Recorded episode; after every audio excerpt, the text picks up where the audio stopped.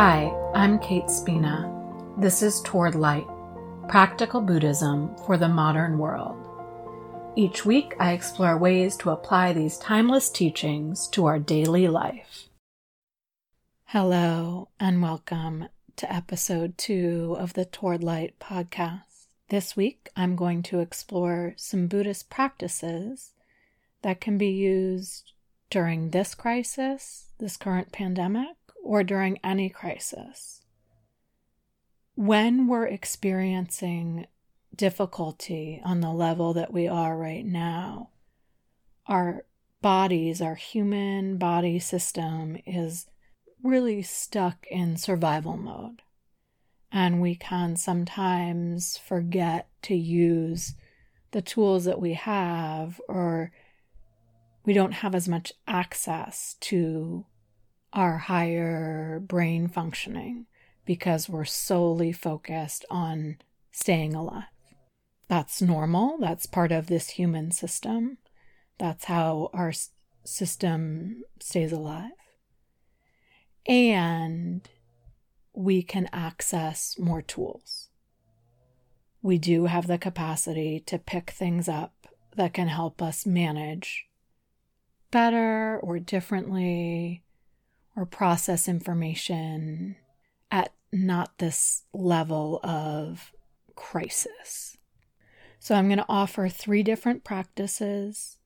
And these are just 3. The early Buddhist teachings are so vast. There are so many different options. And I'm just offering 3 things that in this moment are serving me or helping me in moments of overwhelm, fear, worry, anxiety.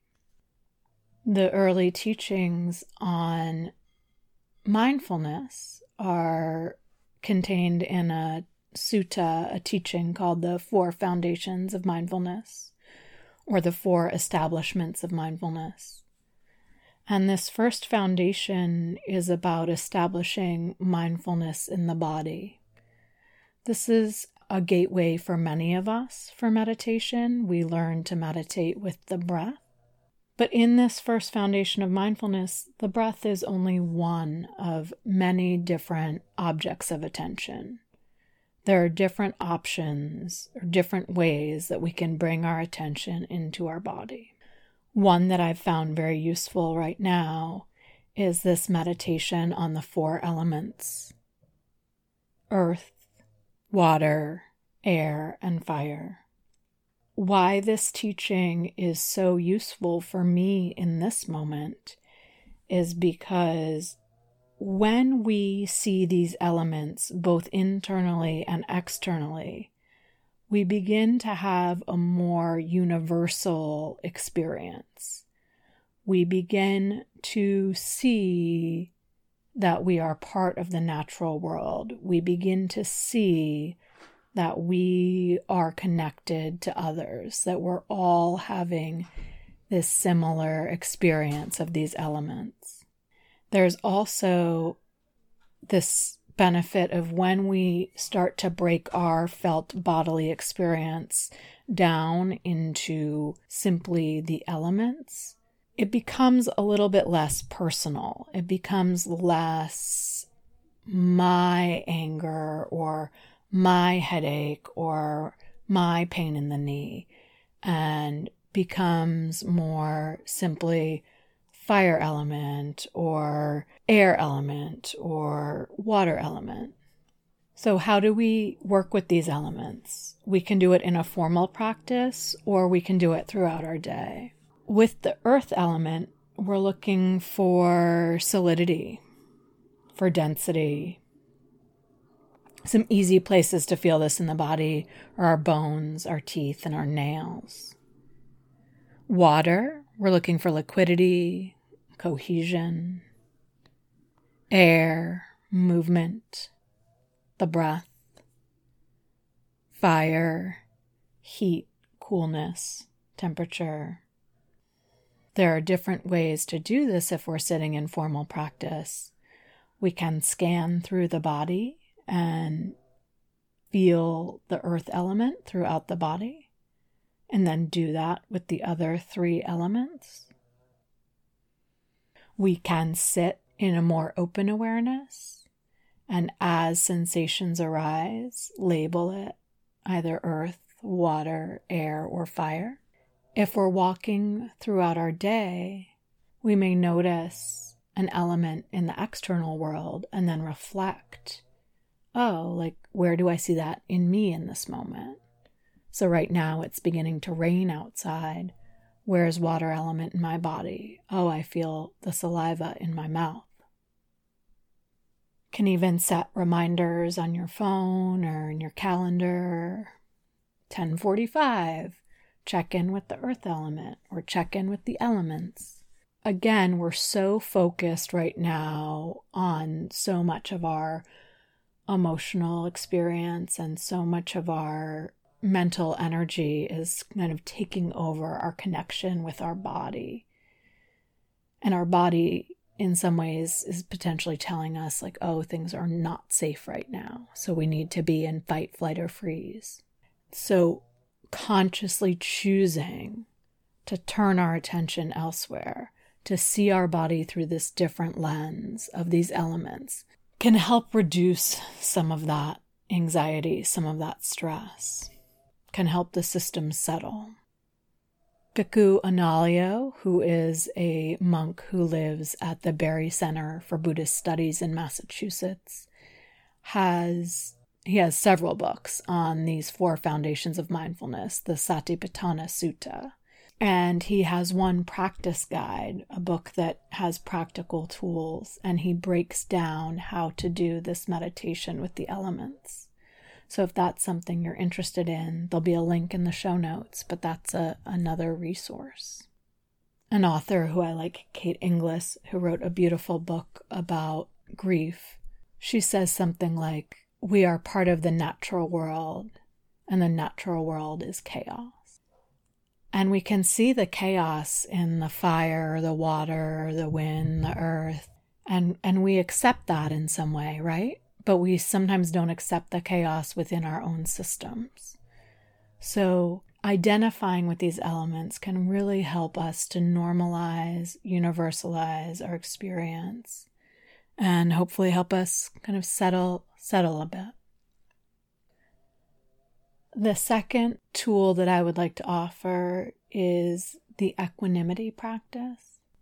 So in Buddhism, there's this idea of these four heart qualities that we're asked to cultivate.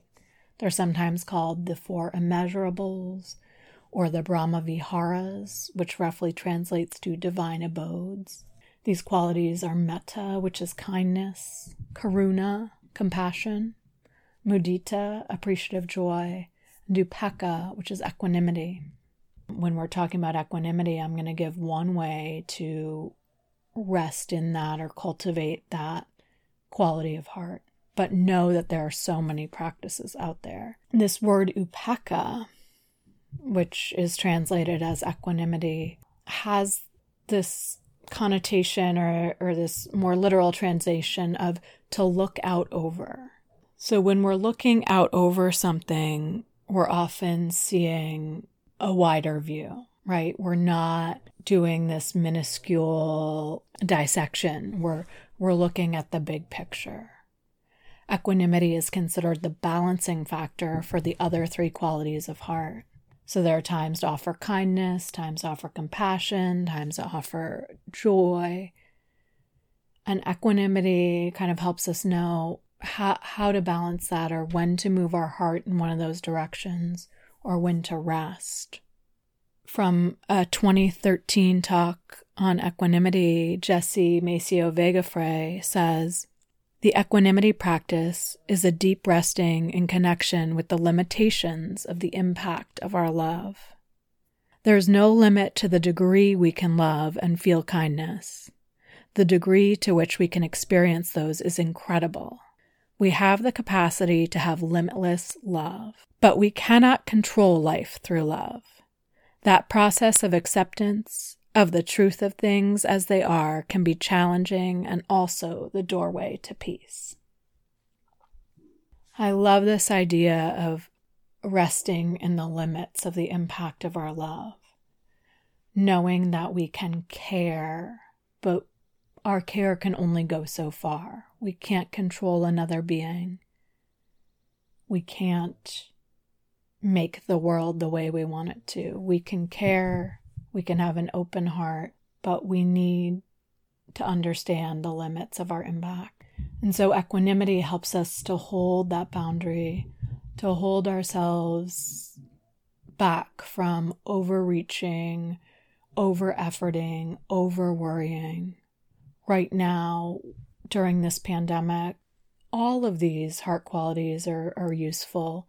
And the reason that I'm highlighting equanimity is because it's the one that I need the most, that I need to be reminded of the most.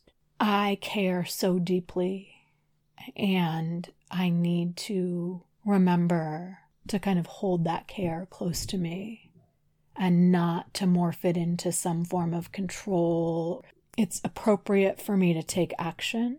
There are ways that in my other profession as a mental health therapist, there are ways I can be of service. It's important for me to do that, to be of service.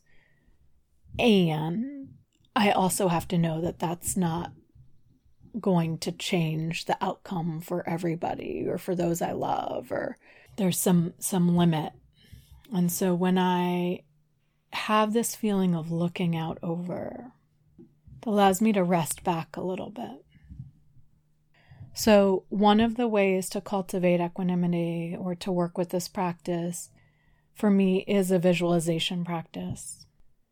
So I'm just going to guide this for a minute. Your eyes can be open or closed. This is something for you to try on and maybe make some more time for it in another moment.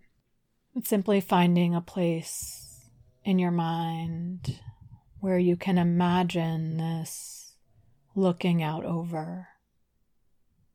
Maybe a hill or a mountain. Maybe you're standing on the edge of a boat or a ship, the coastline, the top of a valley.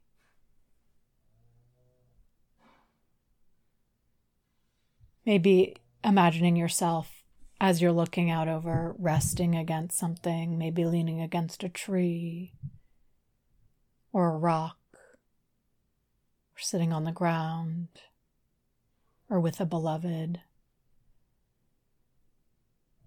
Feeling yourself supported as you look out over.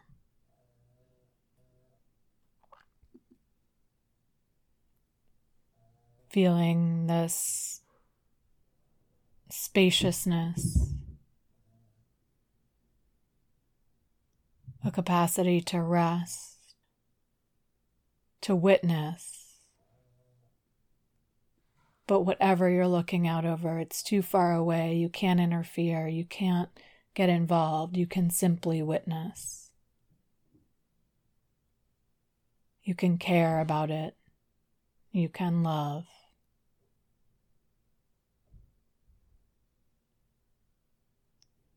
You may broaden your arms. Maybe lift your face up to the sun, to the moon, allowing yourself to feel this peace of witnessing without agenda, of caring without needing to control.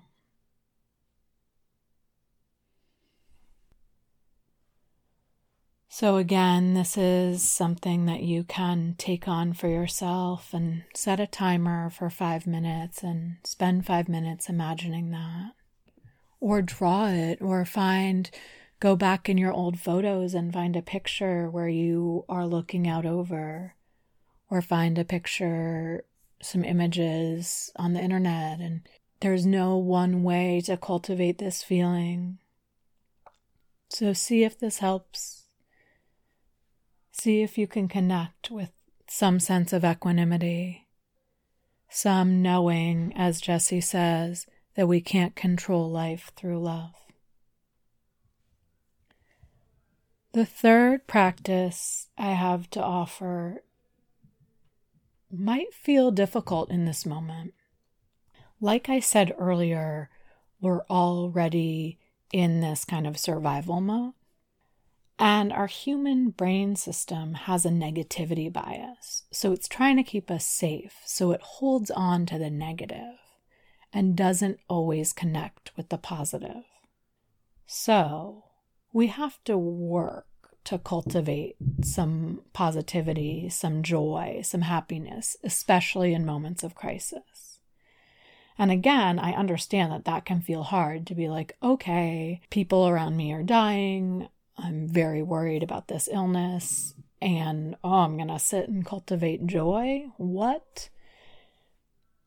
But I would challenge you to try this on and see. Piti, joy or rapture, piti is the Pali word, the word the Buddha spoke, is one of the factors of awakening. And it has a unique practice that's suggested in the teachings.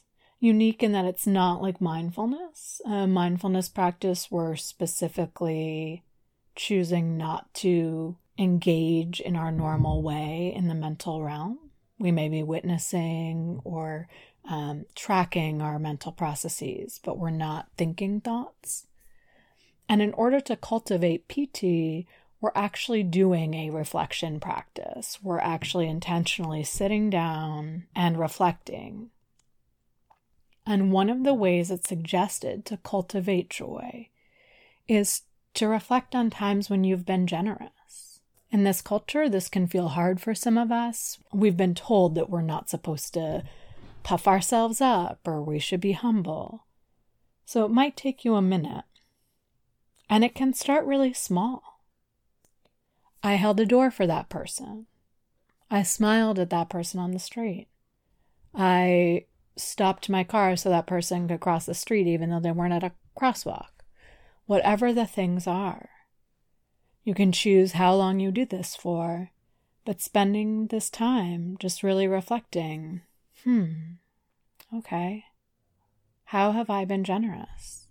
How have I given in moments when maybe it would have been easier to take or to not give, but I chose to give anyway? Give yourself 5 minutes of this and see if your mind state changes. See if some joy does arise. Again, we're just trying to balance out the fact that our negativity bias is so strong right now. It's so strong in general, and then right now I feel like it's amplified. So we really have to spend some time cultivating joy to keep our mind and our heart balanced, to keep us able to be generous, be kind and loving with ourselves, with others.